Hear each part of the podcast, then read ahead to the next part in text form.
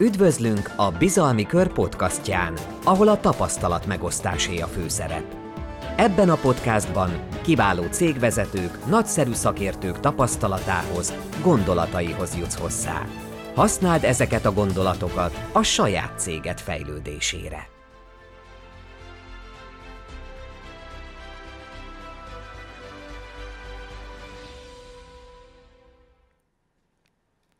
Szervusztok, nagyon sok szeretettel köszöntelek benneteket. Ahogyan az elhangzott, a vezetői állóképesség pilléreiről fogunk beszélgetni, méghozzá tudományos alapokra hivatkozva. Mielőtt belekezdenénk ebbe, egy játékos feladattal szeretném kezdeni a mai beszélgetésünket, méghozzá azzal, hogy ki tudjuk-e találni, hogy ki szerepel itt a fényképen mellettem.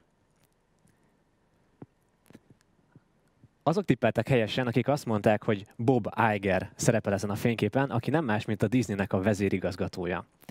De miért? Miért is mutattam meg ezt a képet? Mindjárt kiderül. Először is beszéljük át azt, hogy mi jut eszünkbe elsőként róla. Mindjárt megmutatom ismét ezt a fényképet, és arra kérlek benneteket, hogy közösen ötleteljünk, hogy mik az első asszociációink és gondolataink, amik erre a fényképre ránézve feljönnek bennünk. Hagyjuk egy kis időt ehhez. Nekem például, ami először eszembe jut róla, az, hogy egy magabiztos ember, valószínűleg egy sikeres, egy jó állapotban lévő, egy magát jól érző, egy határozott, egy, egy jó, jó életet élő embert látok ezen a fényképen, legalábbis ez az érzésem támad, amikor ránézek a fényképre, de ez nem véletlen, hiszen ez egy nagyon-nagyon tudatosan és profin felépített kép. Nem tudom, hogy ki volt már hasonló helyzetben, de én már biztosan éreztem azt, hogy nagyon nem mindegy, hogy mit kommunikálok a partnerek felé önmagamról. Aki hasonlóan érez ehhez, annak talán szívhez szóló az az idézet, ami most következik. Ez Bob Igernek az új könyvéből, a Hullámvasút, az életen, Hullámvasút egy életen át című könyvéből származik. Itt pedig arról számol be, hogy hat éves fiával volt egy meccsen. Ezen a meccsen pedig a mérkőzés kellős közepén éreztem, hogy nyírkos lesz a bőröm. A mellkasom megfeszült és légszom tört rám. Mindkét szülőm ötven évesen kapott szívrohamot, akkor én ötvennégy éves voltam, és felismertem a tüneteket. Valójában mindig féltem tőle, hogy egyszer engem is elér. Azonnal hívtam a belgyógyászomat, és ő pedig kijött, ellenőrizte az alapvető életfunkcióimat, majd egyenesen a szemembe nézett, és azt mondta: klasszikus pánikrohamod van, pihenned kell. Mindig úgy gondoltam magamra, mint akinek a stressz nem árthat, aki képes koncentrálni és képes megőrizni a nyugalmát feszült helyzetekben is. De akkor hogy van az, hogy ránézzünk erre a fényképre, és mégis egy erős, határozott vezetőt látunk meg? Abban a szerencsés helyzetben van részem, hogy olyan emberekkel beszélgethetek, akinek szintén magas teljesítményei vannak, talán nem olyan magasan, mint mondjuk a Disney vezérigazgatójának, de élsportolókról beszélek, sorozatvállalkozókról, cégvezetőkről, orvosokról, mérnökökről, egyetemi tanárokról, és mi ennek a történetnek az egyetlen nagy tanulsága? Ez nem más, mint az, hogy van egy pohár. Rendelkezünk mindannyian egy pohárral, és ugyanarról a pohárról beszélek most, mint ami a mondásban is szerepel, amire azt szokták mondani, hogy betelt a pohár. De most ezt a poharat ezt most nem dühre fogjuk használni, hanem arra, hogy, hogy az állóképességünknek van egy határa valahol. Mondjuk az nem biztos, hogy tudjuk, hogy ez hol van, de hogy létezik egyáltalán egy ilyen határ. És mi az első gondolat, ami eszünkbe jut ilyenkor? Nagy valószínűséggel az, hogy igen, lehet, lehet, hogy Bob Igernek, a Disney vezérigazgatójának van egy ilyen pohara, de nekem nincs ilyen. Nekem céljaim vannak, nekem kötelességeim vannak, sőt, nekem stresszforrások sincsenek az életemben. És ezt nagyon-nagyon gyakran hallottam különböző ügyfelektől, vezetőktől és sikeres emberektől is. Aztán később néha megváltozik ez a gondolat. De ahhoz, hogy belekezdjünk a pozitív és inspiráló részébe az előadásnak, röviden egy kicsit gondolkodjunk el azon, hogy nekünk személy szerint milyen stresszoraink vannak. Mik azok a tényezők, amivel nap mint nap szembesülünk, amiket nap mint nap átélünk, és lehet, hogy másnak ezt nem kell átélnie, lehet, hogy más nem is bírná ezt. Lehetséges, hogy arról van szó, hogy esetleg a forint árfolyamának a változása az befolyásról van a bizniszünkre, és lehet, hogy a legjobb embereinknek egy részét meg kell várni. Lehetséges, hogy a Covid egészen átalakította a helyzetet, amit minden nap megtapasztalunk az üzleti valóságban. Milyen egyéb stresszforrásaink vannak? Szerintem ezt tudnánk sorolni, viszont mindennek az egésznek csupán annyi kulcsüzenete van, hogy létezik egy pohár. Van egy poharunk. Az előadásnak ugye az volt az egyik szlogenje, hogy nulla százalék megmondó ember, száz százalék cégvezetői tapasztalat. Én ezt szeretném azzal kiegészíteni, hogy kutatások, hiszen nincsen idő tévutakra.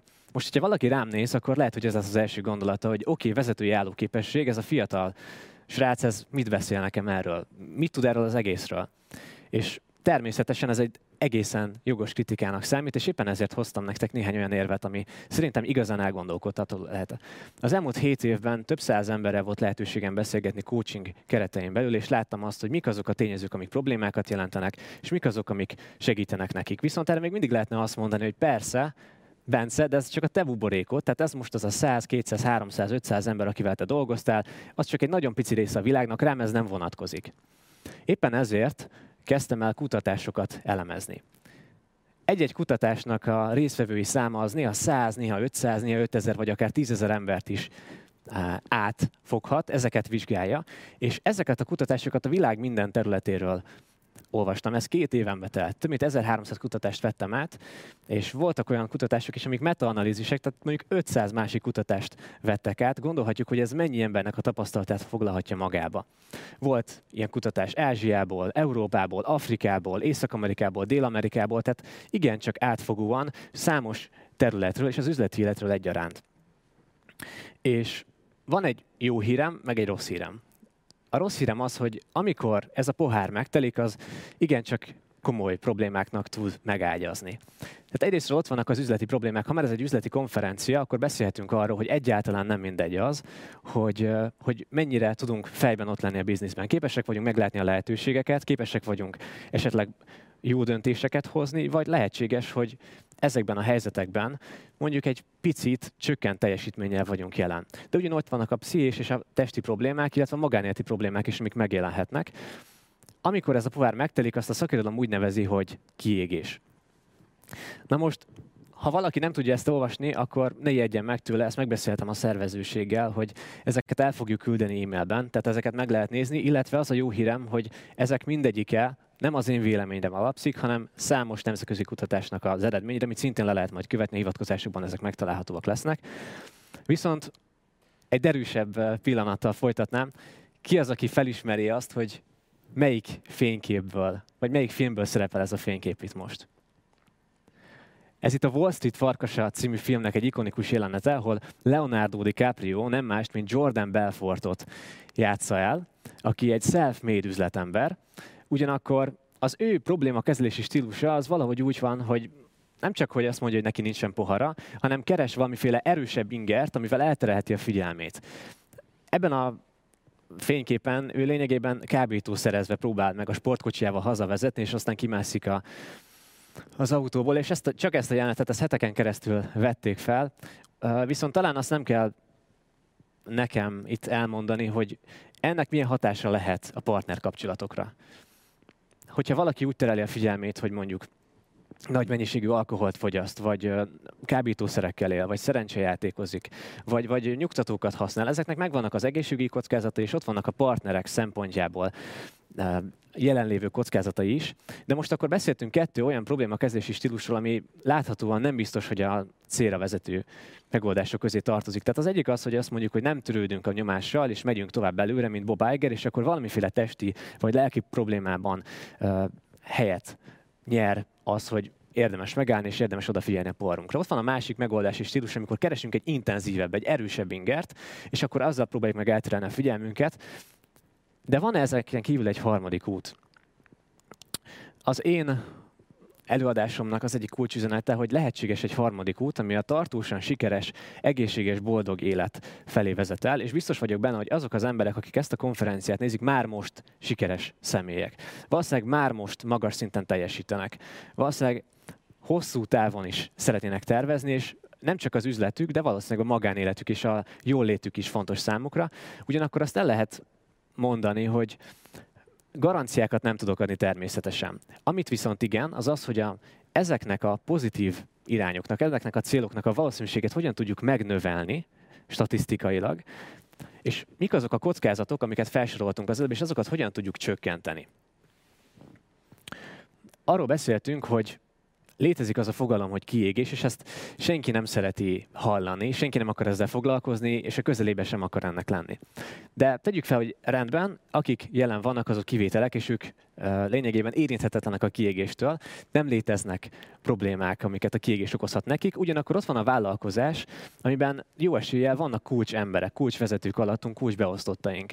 Hogyha ők kiégnek, annak vajon van-e hatása az üzletünkre? Talán van, talán nincs, minden esetre nem baj, hogyha ismerjük ezt a kontinuumot, hiszen, hogyha most az előbbi célt megnézzük, ugye azt mondtuk, hogy a tartósan sikeres és boldog élet felé törekszünk, de ugyanennek a skálának a másik vége, azt mondhatjuk, hogy az a kiégés.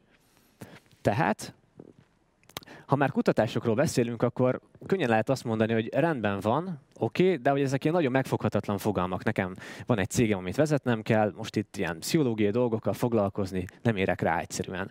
És éppen ezért hoztam egy olyan területet, ami igazán megfogható. Megnézték azt, hogy biológiailag milyen változás történik azoknak az embereknek a testében, akik a kiégést átélik, akiknek ez a pohár betelik. És számos dolgot vizsgáltak, és amire rábukkantak az az, hogy van egy vegyület az agyunkban, ami jelentősen megváltozik a kiégésnek a hatására. Ez a vegyület nem más, mint a bé dé en ef, más néven Brain Derived Neurotrophic Growth Factor. Erről sokat nem fogunk most beszélni, megígérem, viszont azt láthatjuk, hogy mérhetően biológilag megváltozik ennek a szintje, méghozzá csökken. Hogyan tudjuk azt elérni, hogy ne csak a jólétünk szintjén jelenjenek meg az, hogy azt mondjuk, hogy nem vagyunk kiégve, hanem mondjuk mérhetően, biológiailag is ennek a, ennek a vegyületnek a szintje az agyunkban magasan legyen. Ehhez hoztam négy plusz egy megoldást, mindegyike olyan, ami tudományosan bizonyítottan segít abban, hogy a bé dé en ef-nek a szintje az egekbe repülhessen, pontosabban egy egészséges szinten maradhasson, és ez segítsen bennünket, hogy az életünk egy hosszú szakaszában tudjunk a bizniszünkkel magas teljesítményben foglalkozni. Öt ilyen tényezőt hoztam. Ezek közül az első, az a megfelelő mennyiségű és minőségű alvás. A második, az a testmozgás. A harmadik, az a szauna. A negyedik, az a társas támogatás és a társas kapcsolatok, és az ötödik pedig a szórakozás. Néhány szóban mindegyikről fogunk beszélni, és amit itt látok, apróbetűs rész, az nem más, mint azok a kutatások, amikre éppen ezeket az adatokat hivatkozom, tehát ezeknek ti is utána tudtok menni, csak kimásoljátok, bemásoljátok a böngészőbe, és látni fogjátok ugyanazt, hogy hogyan jöttek rá a tudósok ezekre az eredményekre. Az alvással kapcsolatban azt mondják, hogy általában hét és kilenc óra között van az az alvás mennyiség, amire érdemes odafigyelni. Persze mellett ott is van az, hogy, hogy ez az alvás nem mindegy, hogy milyen, hogy csak forgolódunk, csak azt érezzük, hogy a bizniszen gondolkodunk és félelemben vagyunk valahol ébrenlét és alvás között. Vagy teljesen ki tudunk kapcsolni, és reggel pedig úgy ébredünk fel, hogy itt az új nap, és jó kedven tudunk nekiállni a munkának. A második ilyen az a testmozgás. A testmozgás tekintetében azt mondja a vé há o, hogy körülbelül száz ötven perc, ami naponta kevesebb, mint fél óra, hogyha ezt lebontjuk. Az pedig azt jelenti, hogy naponta, hogyha elsétálunk a tizenöt percben, tizenöt percnyire lévő boltba otthonról, akkor már az elegendő ahhoz, hogy radikálisan növeljük az egészségünknek a szintjét, különösen így home office-ban, de azt is tudom, hogy itt a Bizalmi Körnek a résztvevői közül vannak olyan kivételesen példaértékű személyek, akik elképesztő sportteljesítményeket nyújtanak. Ezek is fantasztikusak. A szaunáról talán kevesebbet érdemes beszélni, hiszen ezt talán mindannyian ismerjük, hogy ez, hogy ez mi is egyáltalán. A negyedik ilyen pedig a társas kapcsolatok, aminek kettő fontos tényezője van. És az egyik tényező az, hogy mennyi pozitív interakcióban van részünk. Tehát mennyire érezzük azt, hogy meg tudunk nyílni valakinek, és nem csak a partnerek felé tudatosan megkonstruált képet kell mutatnunk, ami erőfeszítésbe kerül, hanem van-e olyan tér, ahol meg tudjuk mutatni esetleg a sebezhető oldalunkat, amiből mi is tudunk töltekezni, ha nem csak ránk támaszkodnak, hanem mi is jól tudjuk érezni magunkat, van-e, akire mi tudunk számítani. Ott van a másik oldal, a negatív társas interakciók, ahol mi azt érezzük, hogy ez minket lehúz, az elfáraszt. Ezeknek a megfelelő aránya az nagyon-nagyon fontos, és éppen most csináltam egy kutatást, amit kétszázötvenen töltöttek ki, ez Magyarországon készült, ez tegnap este lettem kész a statisztikai elemzéssel, és ott is egyértelműen kirajzódott az, hogy a társas támogatás az, az visszafogja a kiégésnek a szintjét egyértelműen. És az ötödik ilyen pedig a szórakozás, kikapcsolódás, amiről talán nem is kell túl sokat beszélni. A nagy kérdés végül is az, hogy van-e időd ezekre?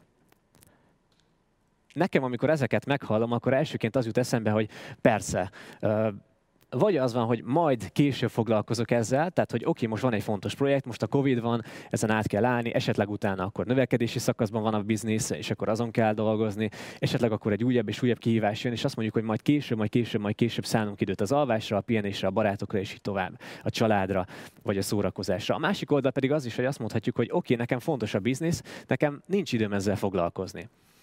És éppen ezért gondoltam, hogy érdemes most beszélgetnünk a prioritásainkról és a következményekről, és szeretnék most egy gondolatkísérletet felállítani. Mind a kettő esetben egy éven keresztül dolgozunk, és közösen kérlek, hogy gondolkodjunk el azon, hogy minek milyen következményei vannak.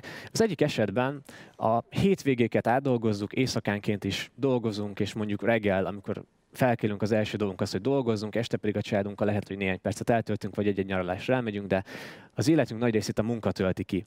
Egy éven keresztül így dolgozunk. Az a kérdés, hogy ennek milyen hatása van a teljesítményünkre. Egy év után hol fogunk tartani az üzleti életben, és hogyan fog ez visszahatni a mi jól létünkre és teljesítményünkre, és esetleg a családi életünkre. A másik ilyen, hogy azt mondjuk, hogy rendben van, mondjuk reggel fél nyolctól este hatig dolgozom, vagy esetleg mondjuk korábban is abba hagyom, az estét a családommal, barátaimmal, esetleg szórakozással, testmozgással, vagy szaunával, egyéb dolgokkal töltöm, illetve a hétvégéken is valamiféle olyan programot is csinálok, amivel ki tudok kapcsolódni. Mind a két esetben eltelik egy év és egy év. Az a kérdésem, hogy vajon melyik esetben fogjuk a csúcs teljesítményünket, a csúcsformánkat nyújtani?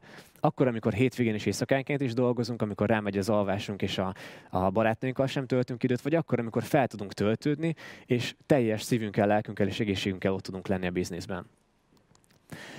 Ezt mindenki eldöntheti magának. Nekem az a tapasztalatom, és erről egy személyes történetet is szívesen megosztok, hogy nagyon sok esetben az ügyfeleimnél azt tudott igazán sokat segíteni, amikor magasan teljesítettek, hogy kivettek egy kis szabadságot, elkezdtek egy picit odafigyelni a töltődésükre is. kétezer-huszonegyben hogyan tudunk ezzel tervezni? Ehhez elmesélek egy történetet. Nagyjából másfél évvel ezelőtt, amikor a könyvemet írtam a kiégésről, megkeresett engem egy piacvezető üzletember, hogy egyébként mik a kiégésnek a jelei, tünetei. Egyébként mi az, ami oda vezet a kiégéshez? És akkor belbeszéltem neki, elmondtam neki azt, hogy mit mondtak a kutatások ezzel kapcsolatban, és felnevetett. Azt mondta, hogy ha, ha, ha, hát igen, ezek annak a nagy része, ez rám is igaz, de hogy én rám ez biztosan nem jellemző, majd megkereslek másfél év múlva, vagy megkereslek valamikor. És nyilván csak nevetett, és az egészet nem gondolta komolyan. És eltelt nagyjából másfél év, és egyszer csak azt látom, hogy kaptam egy üzenetet. Bence, nagyon rosszul vagyok, tudunk-e beszélni valamikor? Amikor lehetett, beszéltünk is telefonon, és elmondta, saját szavait idézem, hogy kiégés tapasztalt, kiégett. Ezt ő mondta.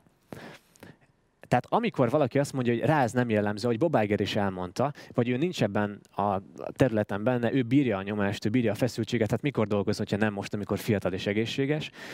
Hogyan tudunk ezekkel tervezni?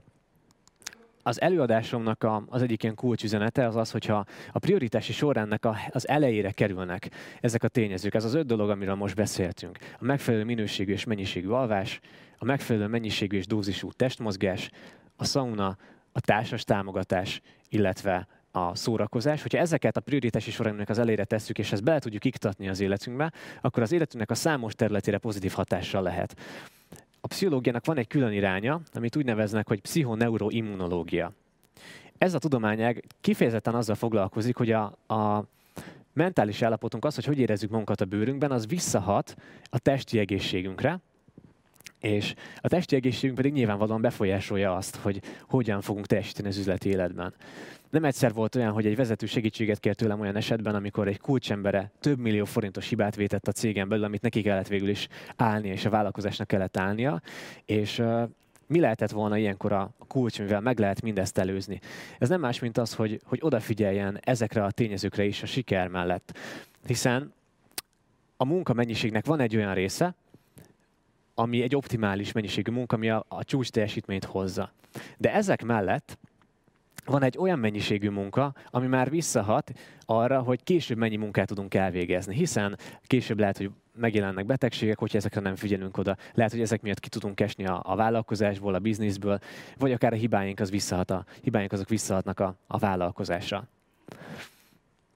Ezen kívül a könyvben, amit itt meg lehet nyerni, ezt majd ajánlom mindenkinek a figyelmébe, további öt megoldó kulcsot hoztam el, és harminc ötletet a töltődésre, és esettanulmányokként ott van Gerendai Károlynak, Beggyörgynek, Hegedűs Évának, Külti Tamásnak a, a véleménye. Több mint négyszázharmincöt ilyen tudományos kutatást hivatkoztam le benne, és két év munkája volt ez benne, és azt lehet itt tanulságként talán levonni, hogy ez a kulcsembereiteknek is különösen hasznos lehet. És az előadásomnak egyetlen egy kulcsmondatát és kulcsüzenetét szeretnénk, hogy kiemeljük, akkor az mindenképpen az lenne, hogy nem csak az, hogy ez az öt dolog, ez hasznos nekünk, hanem az, hogy ha ezt leteszteljük és megnézzük, hogy hogyan hat ránk, hogyan hat a vállalkozásunkra az, hogyha egy picit jobban odafigyelünk a pihenésre, kikapcsolódásra, társas támogatásra, szórakozásra, az milyen hatással lesz a bizniszünkre. Kérdésem, hogy van-e kedvünk ezt együtt letesztelni, van-e kedvünk ennek egy próbát, egy lehetőséget adni, hogy a tudományos kutatásoknak az eredménye, azok a mi életünkben meghozzák-e azokat az eredményeket, amiket sok-sok-sok más embernek az életében meghoztak. Nagyon szépen köszönöm a figyelmet, további jó szórakozást kívánok a konferenciához. Reméljük, értékes volt számodra, amit hallottál. Ha tetszett, oszd meg azzal az ismerősöddel, aki hallgatás közben eszedbe jutott. Vagy nézd vissza videó formájában a Bizalmi Kör Facebook csatornáján. Várunk vissza egy másik podcastban további értékes cégvezetői tapasztalatokkal.